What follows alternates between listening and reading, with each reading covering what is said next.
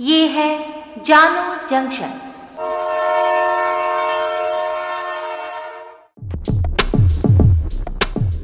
नमस्कार, आज है सात मार्च 2022 मैं हूँ पूजा वर्मा और आप सुन रहे हैं जानो जंक्शन पे Hindi news podcast, news rail.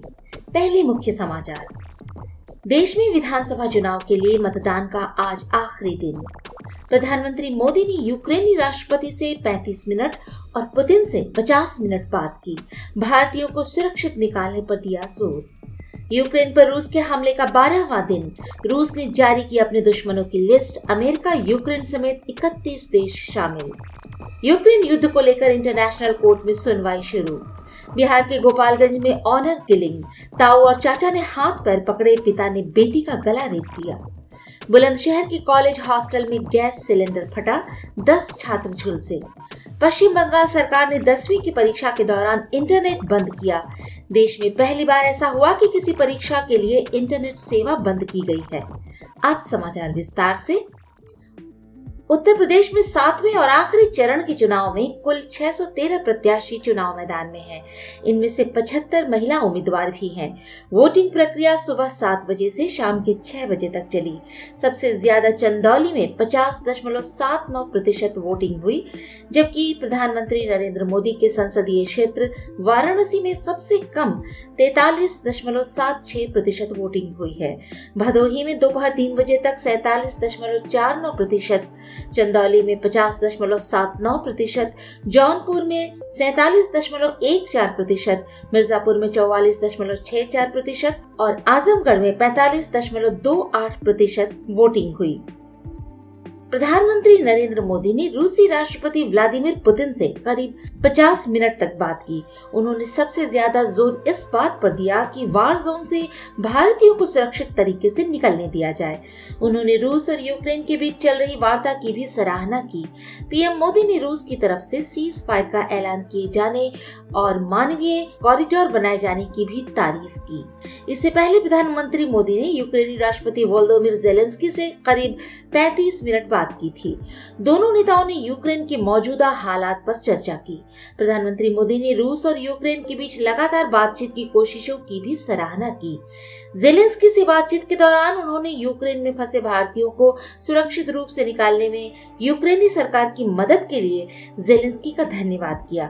प्रधानमंत्री मोदी ने कहा कि उन्हें उम्मीद है कि सुमी में फंसे भारतीय छात्र को निकालने की कोशिशों में यूक्रेन सरकार लगातार मदद करती रहेगी। रूस की सरकारी मीडिया ने कहा है कि वो यूक्रेन के कई शहरों में आम लोगों को निकलने देने के लिए मानवीय कॉरिडोर खोलेगा। यूक्रेन की राजधानी कीव के पास इरपिन शहर में एक मोर्टार हमले में एक माँ और दो बच्चों की मौत हुई है। रूसी तेल के निर्यात बाधित होने के कारण इस हफ़्ते तेल की कीमत एक सौ पचासी डॉलर प्रति बैरल पहुँच सकती है। यूक्रेनी बलों ने रूसी हमले रोकने के लिए एक ब्रिज को उड़ा दिया था लेकिन लोग इस टूटे पुल के ज़रिए अपनी जान बचाने के लिए भाग रहे हैं। संयुक्त राष्ट्र का कहना है कि अपनी जान बचाने के लिए यूक्रेन से 15 लाख लोग अपना घर बार छोड़कर पड़ोसी देशों में भागे हैं। रूसी राष्ट्रपति व्लादिमीर पुतिन ने कहा है कि जब तक उनकी मांगे पूरी नहीं हो जाती हैं, तब तक सैन्य कार्रवाई बंद नहीं होगी।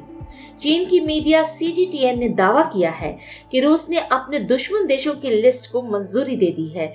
इस लिस्ट में यूक्रेन के अलावा अमेरिका, ब्रिटेन, जापान और यूरोपियन यूनियन के सदस्य देश शामिल हैं। यूरोपियन यूनियन में 27 देश हैं। यूक्रेन युद्ध को लेकर इंटरनेशनल कोर्ट में सुनवाई शुरू हो चुकी है। हालाँकि रूस इस सुनवाई में हिस्सा नहीं ले रहा है।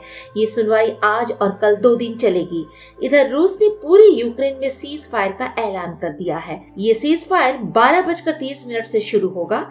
इस दौरान युद्ध में फंसे लोगों को निकलने के लिए ह्यूमन कॉरिडोर बनाया जाएगा। ये दूसरी बार है जब रूस ने यूक्रेन में सीज फायर का ऐलान किया है। इससे पहले दो शहरों में सीज फायर किया गया था। हालाँकि रूस ने इसे कुछ घंटों में खत्म करके बमबारी शुरू कर दी थी। इससे पहले सोमवार सुबह रूस ने यूक्रेन के खारकिव शहर में रिहायशी इमारतों को निशाना बनाया। हालाँकि लोगों को पहले ही बंकरों समेत सुरक्षित जगहों पर जाने की सलाह दी जा चुकी थी। लेकिन अब भी वहाँ कुछ लोगों के फंसे होने की आशंका जताई जा रही है। बिहार के गोपालगंज में दिल दहला देने वाला मामला सामने आया है। पसंद के लड़के की शादी की जिद पर परिवार ने बेटी को खौफनाक मौत दी। ताऊ और चाचा ने हाथ पैर पकड़ा और पिता ने गला रेत दिया। माँ गुहार लगाती रही, बचाने की मिन्नतें करती रही, पर हत्यारे परिवार का दिल नहीं पसीजा। उन्होंने माँ को भी पीटा। ऑनर किलिंग के बाद बेटी का शव घर के पास खेत में फेंक कर तीनों फरार हो गए। अब पुलिस मामला दर्ज कर आरोपियों की तलाश कर रही है। बुलंदशहर की डिबाई तहसील में राजकीय पॉलिटेक्निक कॉलेज हॉस्टल में ब्लास्ट हो गया है। ये ब्लास्ट होटल के किचन में गैस सिलेंडर फटने से हुआ। इस घटना में तेरह लोग झुलस गए, जिनमें दस छात्र भी हैं। इनमें से दो की हालत नाजुक है। घायलों का अलीगढ़ मेडिकल सेंटर में इलाज चल रहा है। पाँच किलोग्राम वाले गैस सिलेंडर में ब्लास्ट खाना बनाने के दौरान हुआ था। पश्चिम बंगाल में राज्य बोर्ड दसवीं की परीक्षाएँ 7 मार्च से शुरू हो गई हैं। इन परीक्षाओं की इस बार चर्चा इसलिए हो रही है क्योंकि राज्य सरकार ने पूरे प्रदेश में इन परीक्षाओं के दौरान इंटरनेट सेवाएँ बंद कर दी आधिकारिक आदेश के ज़रिए किसी भी परीक्षा के दौरान इंटरनेट बंद करने का देश में अपनी तरह का ये पहला मामला है पश्चिम बंगाल सरकार ने आदेश में इंटरनेट बंद करने का कारण भी बताया। इसके मुताबिक खुफिया सूचनाएँ हैं कि परीक्षाओं के दौरान इंटरनेट सेवा और इंटरनेट टेलीफोन सेवा का इस्तेमाल गैर कानूनी गतिविधियों में किया जा सकता है। कुछ संवेदनशील स्थानों में ये खतरा ज़्यादा है। चीन में एक बार फिर से कोरोना वायरस वापस आ गया है। चीनी मीडिया के अनुसार देश में महामारी की शुरुआत में वुहान के प्रकोप के बाद से एक दिन में सर्वाधिक मामले सामने आए हैं। चीन ने कुल 526 मामलों की पुष्टि की है, जो कि पिछले दो वर्षों में एक दिन में सर्वाधिक संक्रमण के मामले हैं। इनमें से 214 मरीज़ लक्षण वाले थे और 312 मरीज़ बिना लक्षण वाले थे। चीन ने कहा है कि इतने मामले कोविड ज़ीरो नीति के लिए एक बड़ा झटका है। आज के लिए इतना ही, सुनते रहिए जानू जंक्शन पे, न्यूज़ रेल।